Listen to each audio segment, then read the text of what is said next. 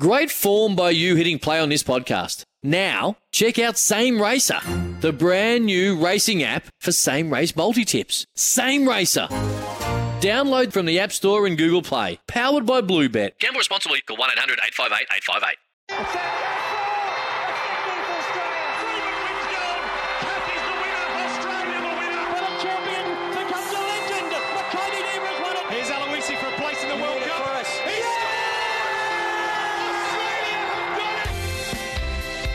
Welcome to This Is Your Sporting Life with Peter Donegan.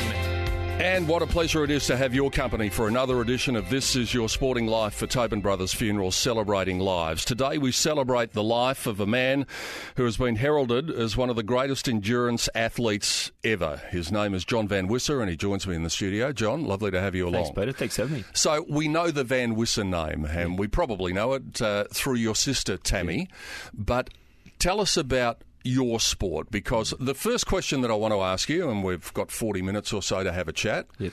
Are you mad?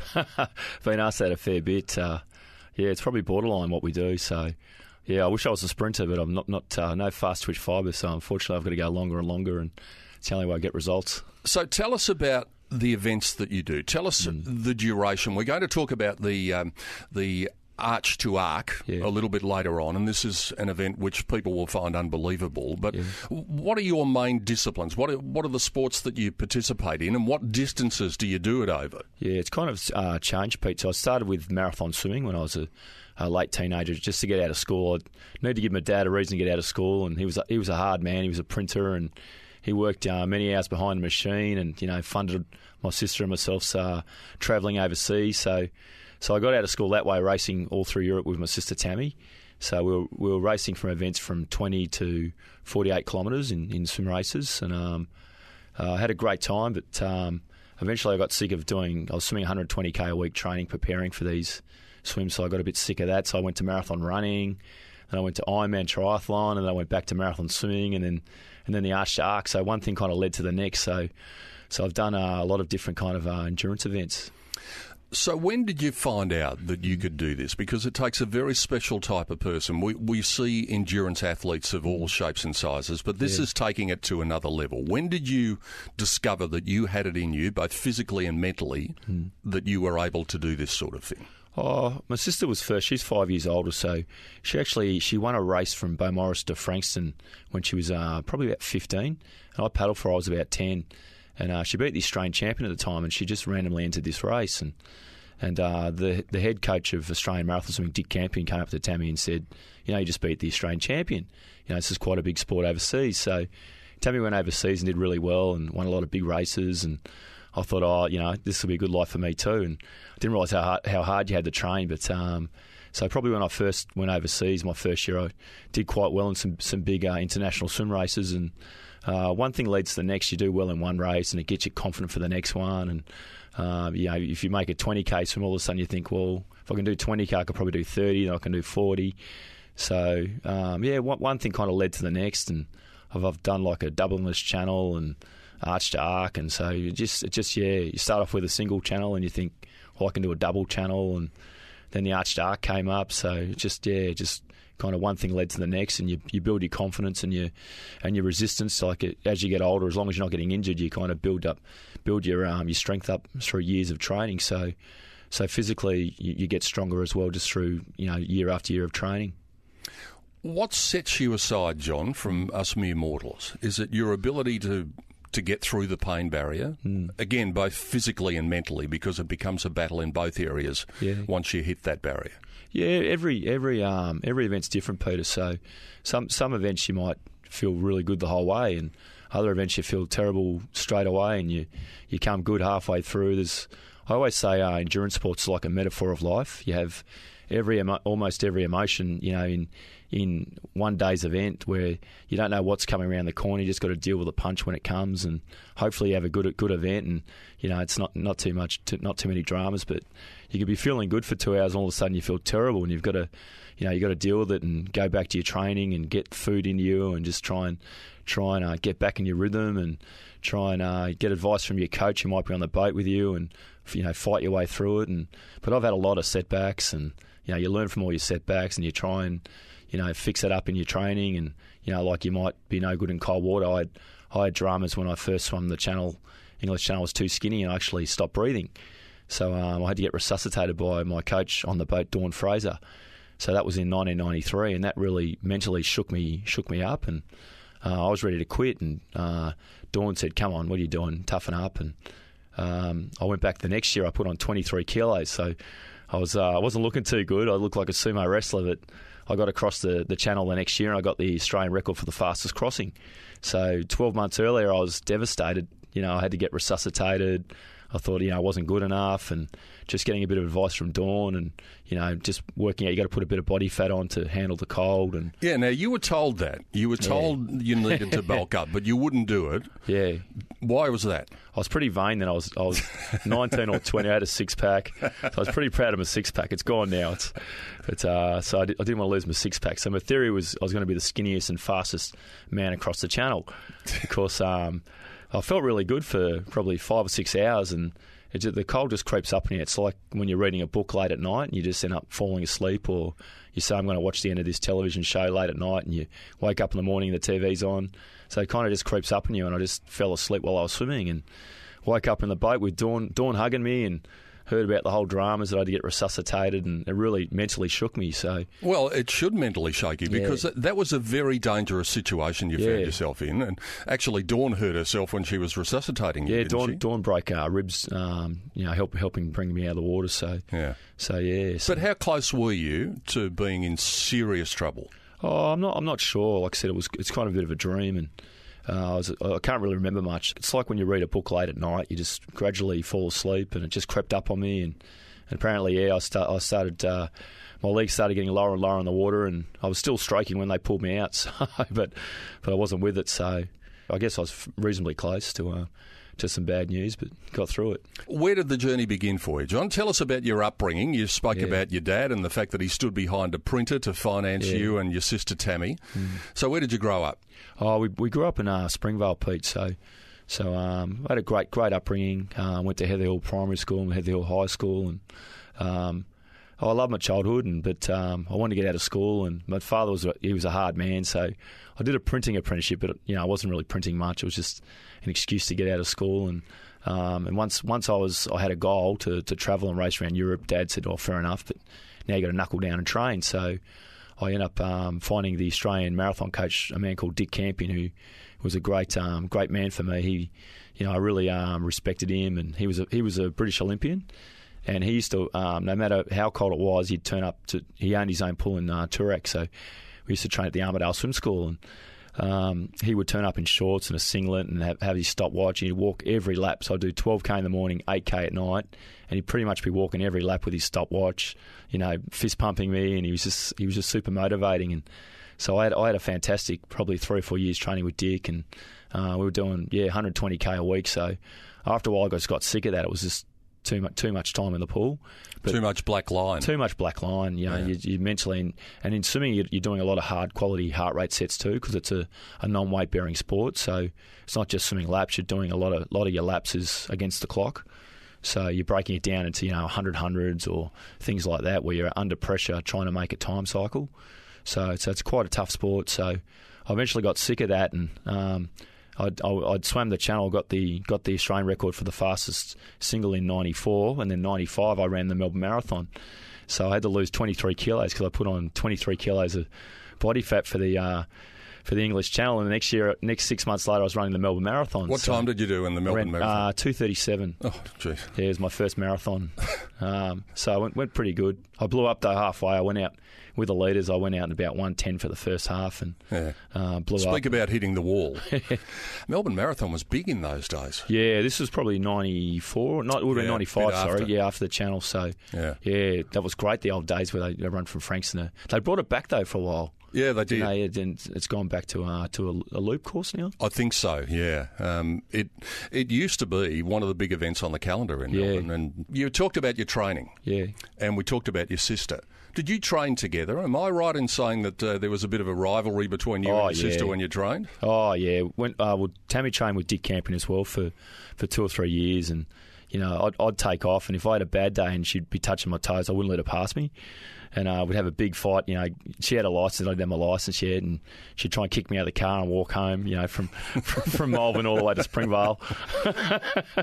so yeah, we're very competitive, and um, yeah, so we, we, we, I mean, when we did the channel, we had a boat each, and we raced across, and we raced across Port Phillip Bay from Portarlington to Frankston before before we swam the channel. So, so yeah, we've had a few good races, and yeah, we're very competitive, and we trained hard, and we pushed each other. You know, so it was, it was a good thing. So, do you ever think about the fact that there are two members of the one family who are mm. doing this incredibly difficult sport? Mm. Is it something that is in your genes, or is it just something that you grew up with and it evolved with you, if you like? Yeah, I, I don't think of myself as um, super talented or anything. I just think we've both uh, worked hard, and I think it's just uh, doing the hard work and yeah, like I said, I'd rather be a sprinter. You know, take a lot mm. less time, but I'm not a sprinter, so I, I, tend to do better at the longer the event goes. And but I mean, I've had a lot of setbacks too. So, so what are the setbacks? Oh, like like the channel when I had to get resuscitated. Um, Hawaii Ironman, I had a few bad races there in the heat. I'm not very good in the heat. I prefer the prefer uh, running in the cold. So when you so, say setbacks, uh, physical setbacks or mental setbacks, oh, just or a combination the, of doing the times you want to do. Yeah. You get injuries along the way too, and that knocks you about because you want to come back quick, and, and you come back too soon, and just things like that. So it's been a long journey, and yeah, so not every race goes to plan, and you learn. But if you learn from your mistakes and you and you, you build on that, you come back better. So that's that's how I look at it. Just before we take a break, when you get together with Tam now, and uh, you know you might be at Christmas time or whenever, mm. and you're playing, I don't know, table tennis or some sort of game. Mm. Still competitive? yeah, it's still on. yeah. You want to beat her every oh, time? Oh, yeah. At everything? Oh, yeah. And she's the same? She's the same. She's very stubborn. Who wins most? Oh, me.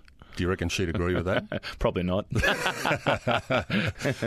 All right. John Van Wisse is my special guest on This Is Your Sporting Life for Tobin Brothers Funeral Celebrating Lives. When we come back on the other side of the break, I want to talk about that race that we've spoken about, the Arch to Arc, and you will not believe what this man has been through to set the greatest time a time that has since been taken off him, so it's lit the fire again. More with John on the other side of the break. You're listening to This Is Your Sporting Life with Peter Donegan. And delighted to be chatting to John Van Wisse on this edition of This Is Your Sporting Life for Tobin Brothers Funeral Celebrating Lives. John, before the break, we mentioned this incredible feat, this incredible race, if you like, the Arch to Arc. Tell us about it. Yeah, uh, well, it starts off, Pete. You, you start in the Marble Arch of London and you finish in the Arc de Triomphe in Paris. So it consists of a 140k run from the Marble Arch of London to the English Channel. You then swim the English Channel and then you, you then ride from Calais to the Arc de Triomphe, which is 291 kilometres. So the clock starts as soon as you start the run. Uh, you're allowed to rest, but the clock doesn't stop. So you've got to work out how much rest you need um, and with the English Channel, you have to leave at the high tide, so you've got to work out how long you think the run will take and how much rest you need.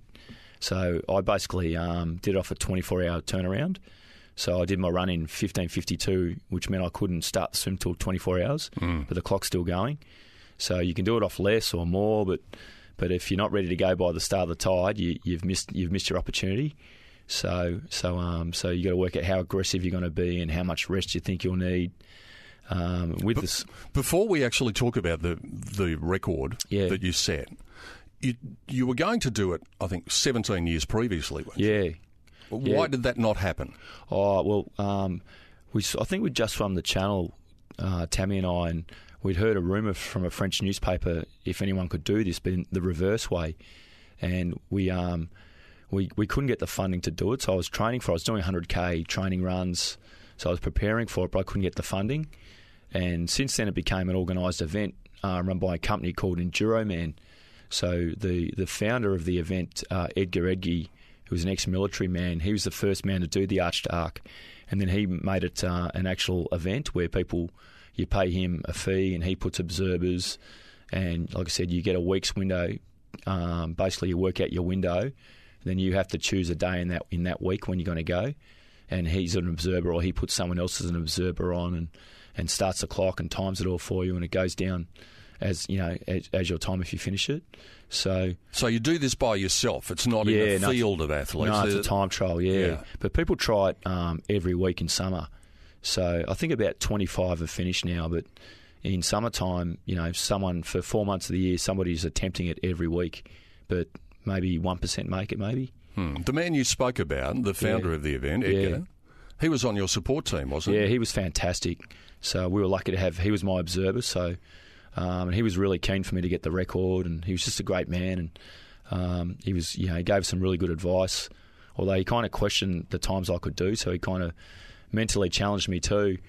Because I said I'd do the run in, in under 16 hours, and he said you can't do the run in under 16 because it's a tough run course. And then I said I was going to do the swim, you know, leaving off 24 hours. He said, no, you need more rest. And so he kind of like mentally challenged me, but I, I was able to actually do it. So, so, um, but he was yeah, he's just a very honest man, and um, you know we got some really good advice from him, and and um, yeah, it was it was a you know a massive uh, a massive 61 hours.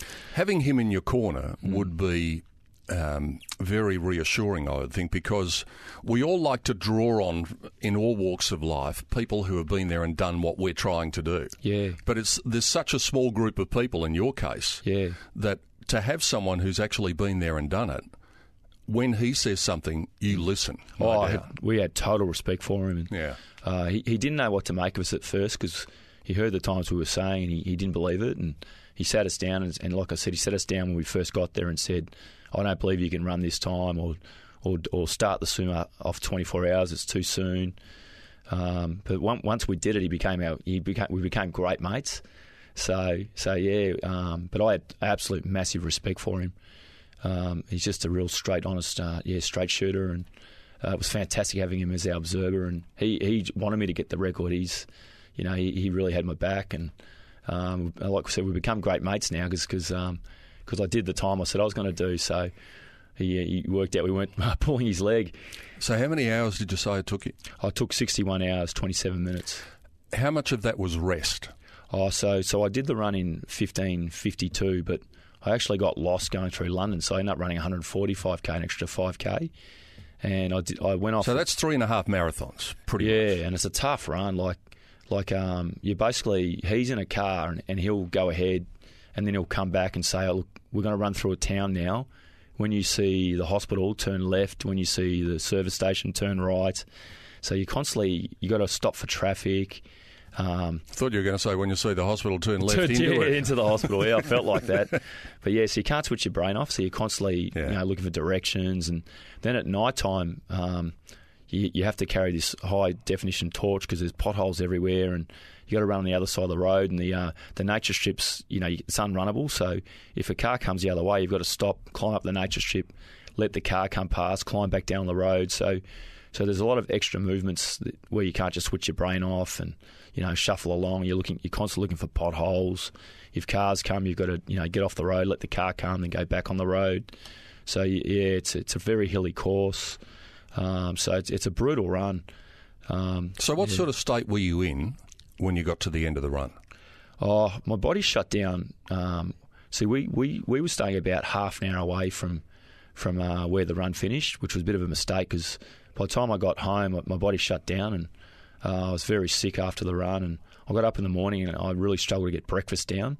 So I, I, I sculled about four litres of water, tried to clear clear out my stomach, and but I was feeling terrible. But you know, in hindsight, I, I never thought I was going to feel good anyway after running 140, 145k. So, but the problem was that um, this, the day I swam, that whole week, every other channel swimmer cancelled because it was it was the back of a hurricane from America, and we are on an eight and a half metre tide, which is the biggest tide you could get. Because we only booked it a year out, that was the only tide free. So we had wind against tide. So every channel swimmer that was booked to swim that week, including relay teams, which are six people that only have to do an hour each, no one else even attempted to go out. So I'd run 145k, and then I was swimming on a day where no one else swam. So it was it was very very um, traumatic. Like you know, people were saying, "Don't do it; it's too risky." Um, because I was confident in my swimming background, I, um, the boatman actually gave me special permission to go out on on that, on that day because I'd done a double crossing with him before. So. So yeah, so I was lucky to get a window to even start the swim because because my week's window was, was shocking weather. Um, but I got I got through the swim, but it was it was brutal. Like it took me 12 and a half hours, which I was expecting to take about eight to nine hours, and um, it was wind against tide, so it was very awkward chop. It's a kind of chop where you can't get a rhythm. Your your arms in one spot, your head's in another spot, your legs in another spot. So it's like you're getting ragdolled. So mm. normally when I swim, I try and kind of half switch my brain off. Where here, because I was getting ragdolled, it was I was just feeling dizzy the whole way. And about two hours into the swim, I was I was feeling really sorry for myself, and I, I said to the boatman, I said, "Oh, is this going to get any better?" You know, hoping for a bit of love, and the boatman goes, "I thought you were a swimmer. Swim." so I thought, "Oh, fair enough. Stop being a baby."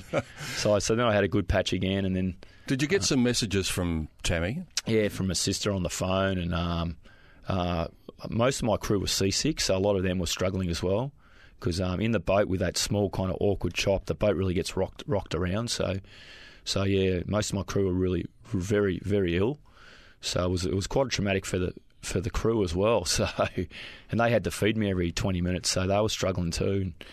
Um, and then yeah, um, right at the end, I finished late at night, and I saw a lighthouse, and it looked. Uh, I, I started heading off towards the lighthouse, and I should have kept going straight, but the lighthouse was the closest thing I could see, and I had earplugs in. And the boatman was screaming at me like, "No, you've got to keep going straight." I didn't realise the current was against me there, so I got within 400 metres of the um, of the lighthouse, and I, and I started barely moving. So you're treading water, essentially. Oh, it was terrible. So I, was, I basically sprinted for half an hour to make that last 400 metres. And even with 10 metres to go, I wasn't sure I could get in. That's got to do your head in. Oh, it, I finished the swim and I was, I was, um, is- they, they did a, a DVD on it and I was, my eyes were rolling back in my head. I was, you know, I was out of it. So, because I really had to spend all my petrol tickets to make that last 400 metres. Hmm. But had I kept swimming straight, which I was heading in further into land, I would have beat that current. So, so had I missed that point where the lighthouse is another two or three hours around the next corner. But that's partly because I was on a big, massive eight and a half meter, eight and a half meter tide. So, so yeah. So the bigger the tide, the, the further you swim. So yeah. So you when you swim the channel, you want to have the smallest tide you can. But because so many people try and do the channel, it's it's not easy to get a small tide.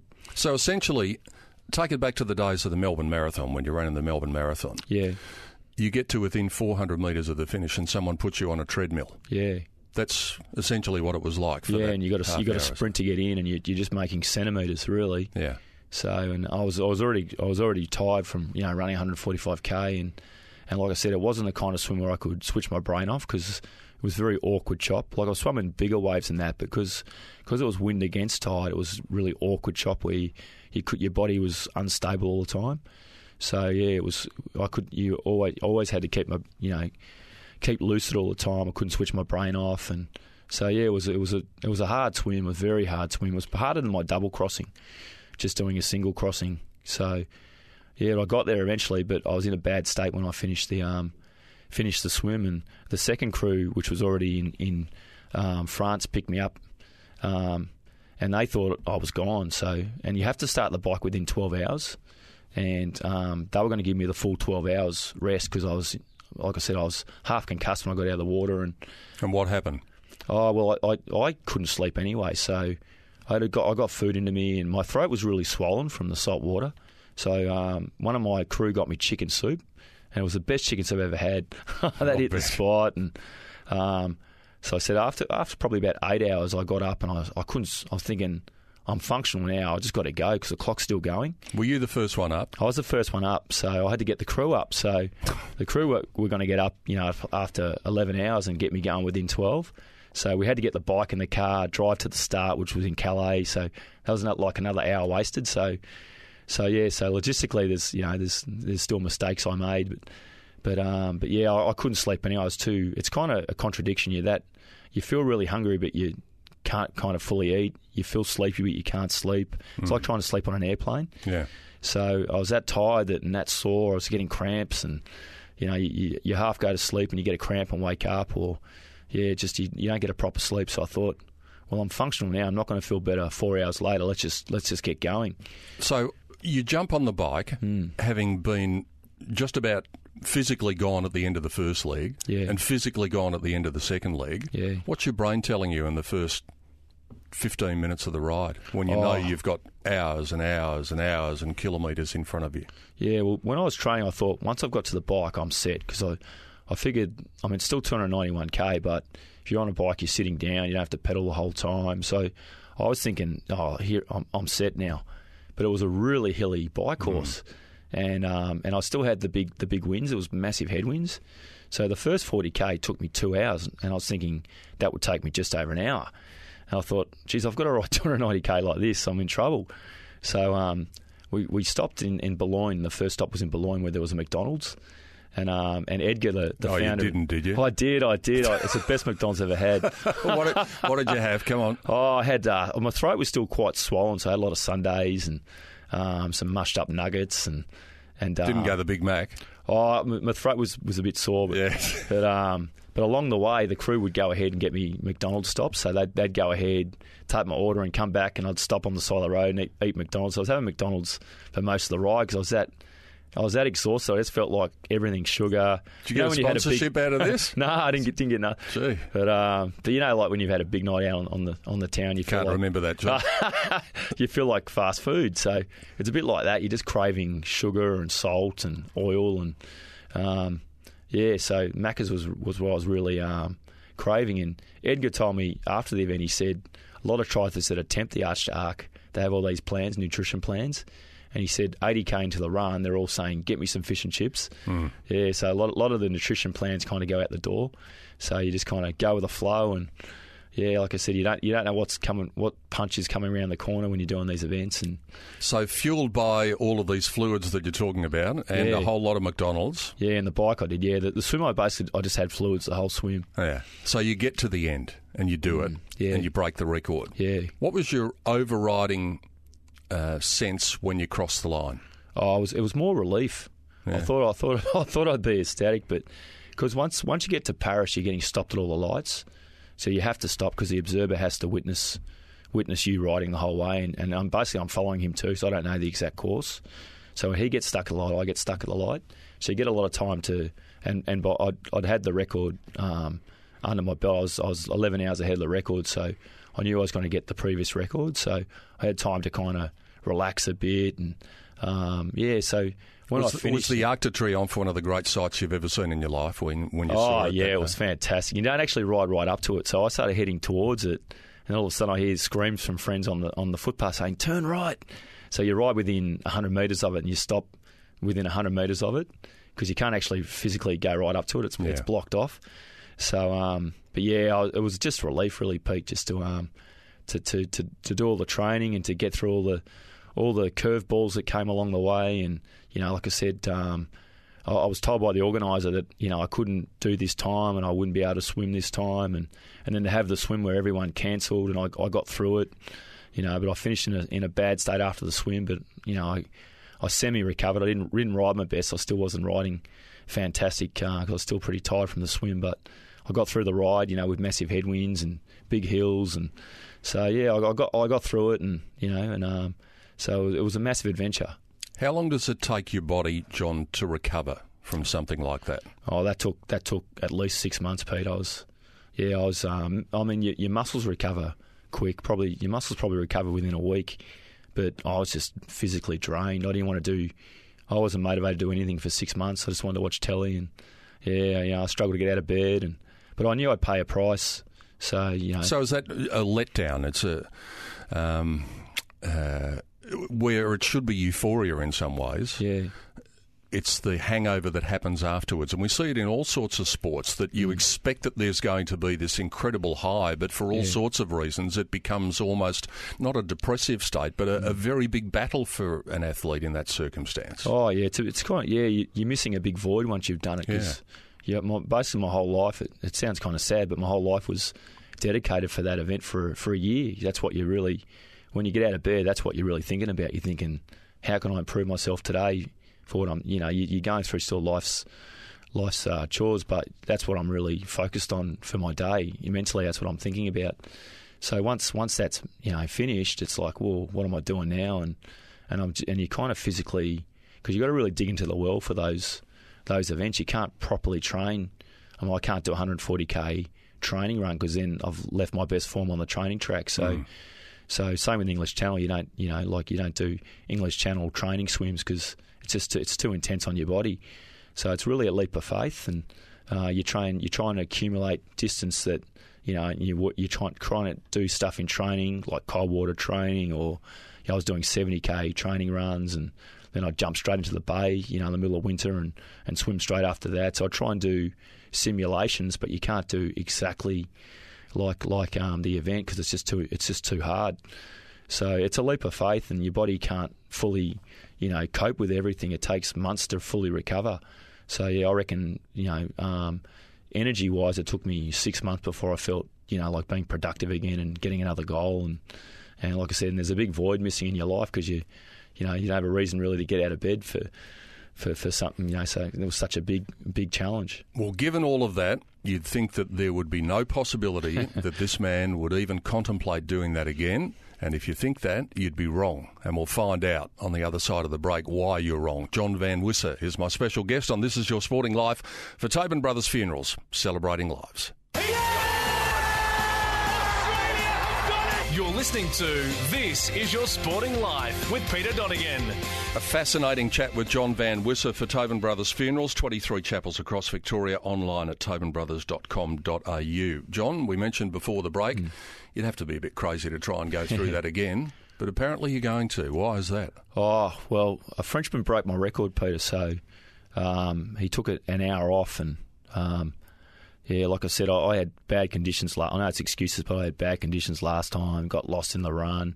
So even when I finished the event, I still thought, geez, I could have gone a lot quicker had I had better conditions and you know cut my rest down. So, so it's kind of been bugging me that he got my record. And uh, while I'm physically, well, I think I'm still physically able to. I want to try and get my record back. So, so did he get you in times in the three disciplines, or was it shorter rest periods? How did no, he? No, he he, um, he ran 19 hours, so he ran three hours slower, but he left off 24 hours as, the same as me, and he swam three hours slower, but on a perfect perfect day, and then he cut five hours off the rest after the swim. So he was just tough. He just cut the rest down, and he did a magnificent um, performance. So, so yeah, I mean, it's easy to say cut the rest down, but it's a long way. So, mm. so he he was he was magnificent. I take my hat off to him, but.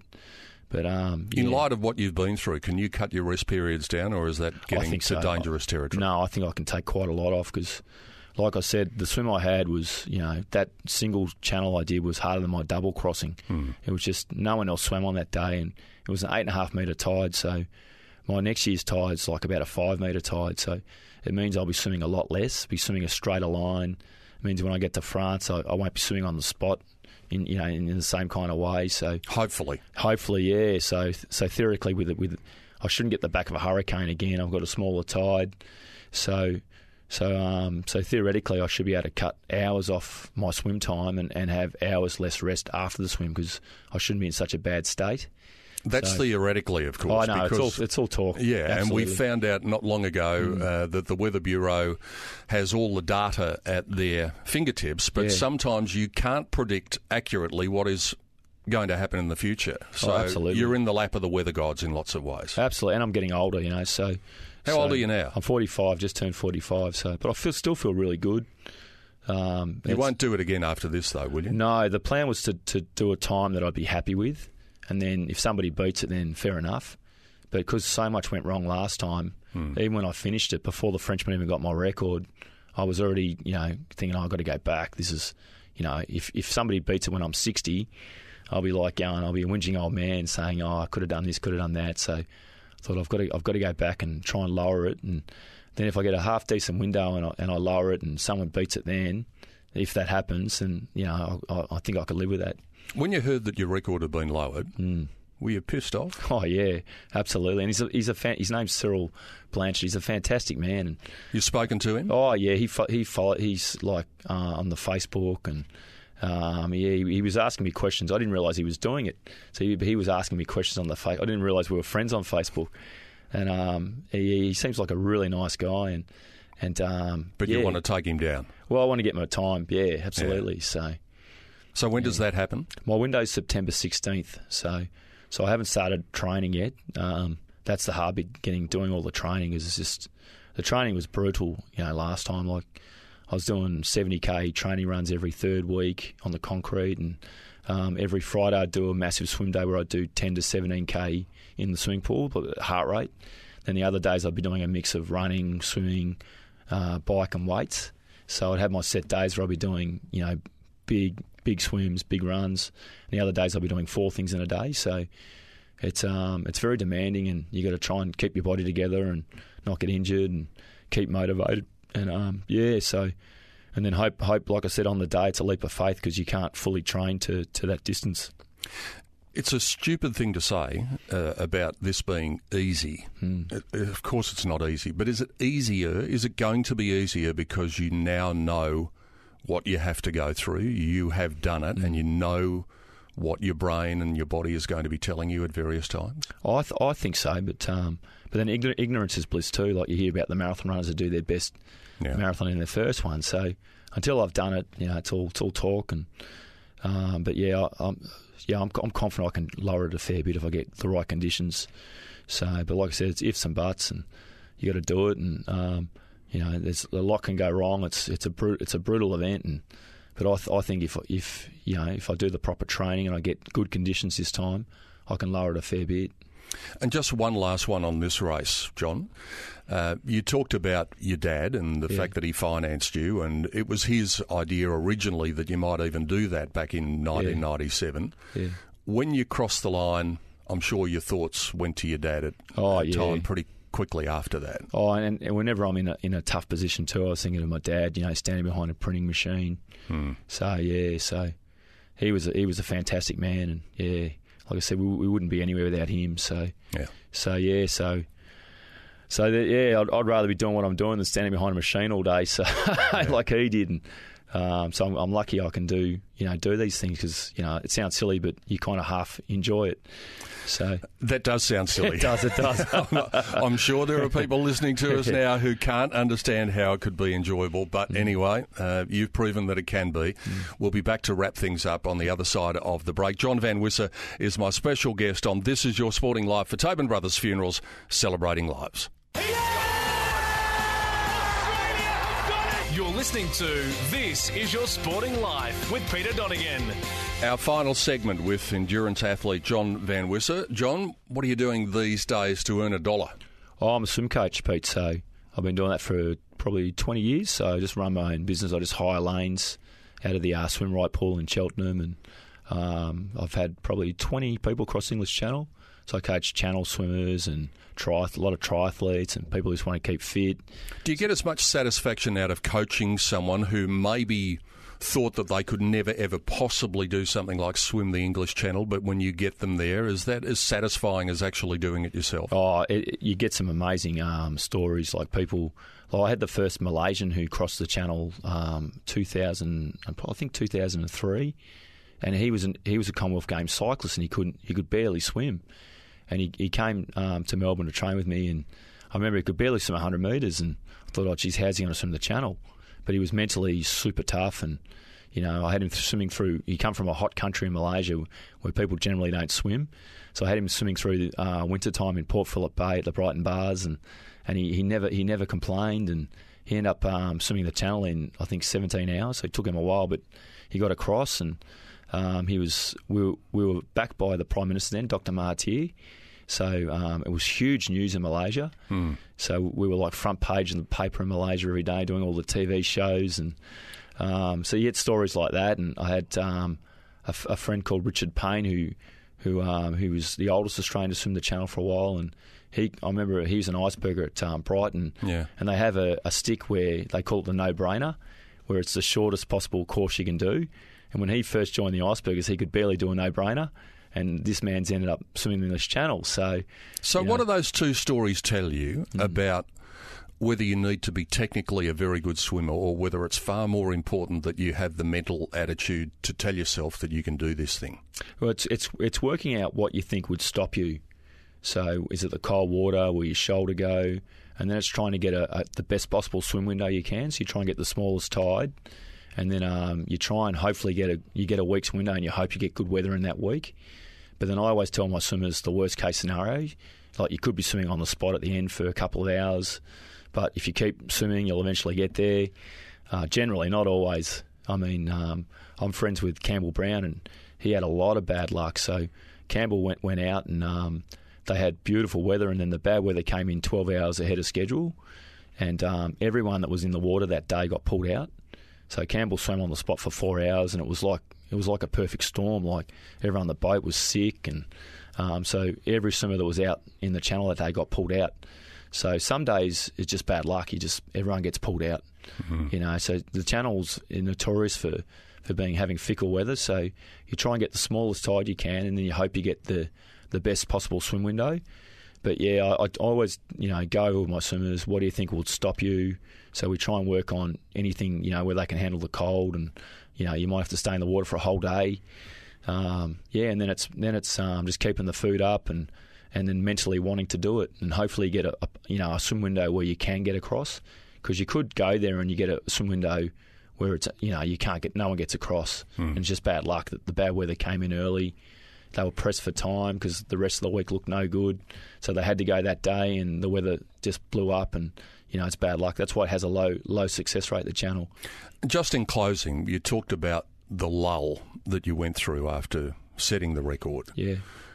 Do you think the same thing will happen again, given the fact that this is the last time that you're going to do this, mm. hopefully? Do you think that you are going to experience something similar after it's all done? Oh, you do anyway because you, cause your body's so tired. So I think you, you use up all your endorphins and you just dig in the well so deep that I always think that um, they say after doing the Ironman triathlon you get the Ironman blues. So you feel a bit down after because you it's such an unnatural distance to, to do. So you, you really have to dig into the into the well to, you know, like I said, you can't fully train for those events. Um, so, but it's all part of it. And you, if you know you're not going to feel great for a, a little while, but you know, no two events are the same. Sometimes you feel good after a few months. The last one, because I had such tough conditions, it took me at least six months. So you, you pay the price, and it is what it is, and whatever whatever comes comes. It's a remarkable story. Um, 2018 is a year where we're going to see the Winter Olympic Games hmm. and we're also going to see the Commonwealth Games, and they're going to get a lot of attention. Hmm. No doubt what you do won't get nearly as much attention, hmm. but perhaps it should, and we'll be keeping an eye on it. We wish you luck. Thanks for sharing your story with us, and good luck the next time it's tiddlywinks or table tennis or whatever against Tam. I hope you continue your, on your winning streak. She Thanks. may have a different story, but I hope you continue it. Thanks, Peter. Thanks, Thanks for for having me. Appreciate it. John Van Wisse, our special guest on This Is Your Sporting Life for Tobin Brothers Funeral, celebrating lives. Hope you enjoyed that fascinating chat. And we'll be back with a special guest same time next week, right here on 1116 SEN, Melbourne's home of sport. Sometimes needing new tyres can catch us by surprise. That's why Tyre Power gives you the power of zip pay and zip money. You can get what you need now, get back on the road safely, and pay for it later. Terms and conditions apply. So visit tyrepower.com.au or call 13 21 91.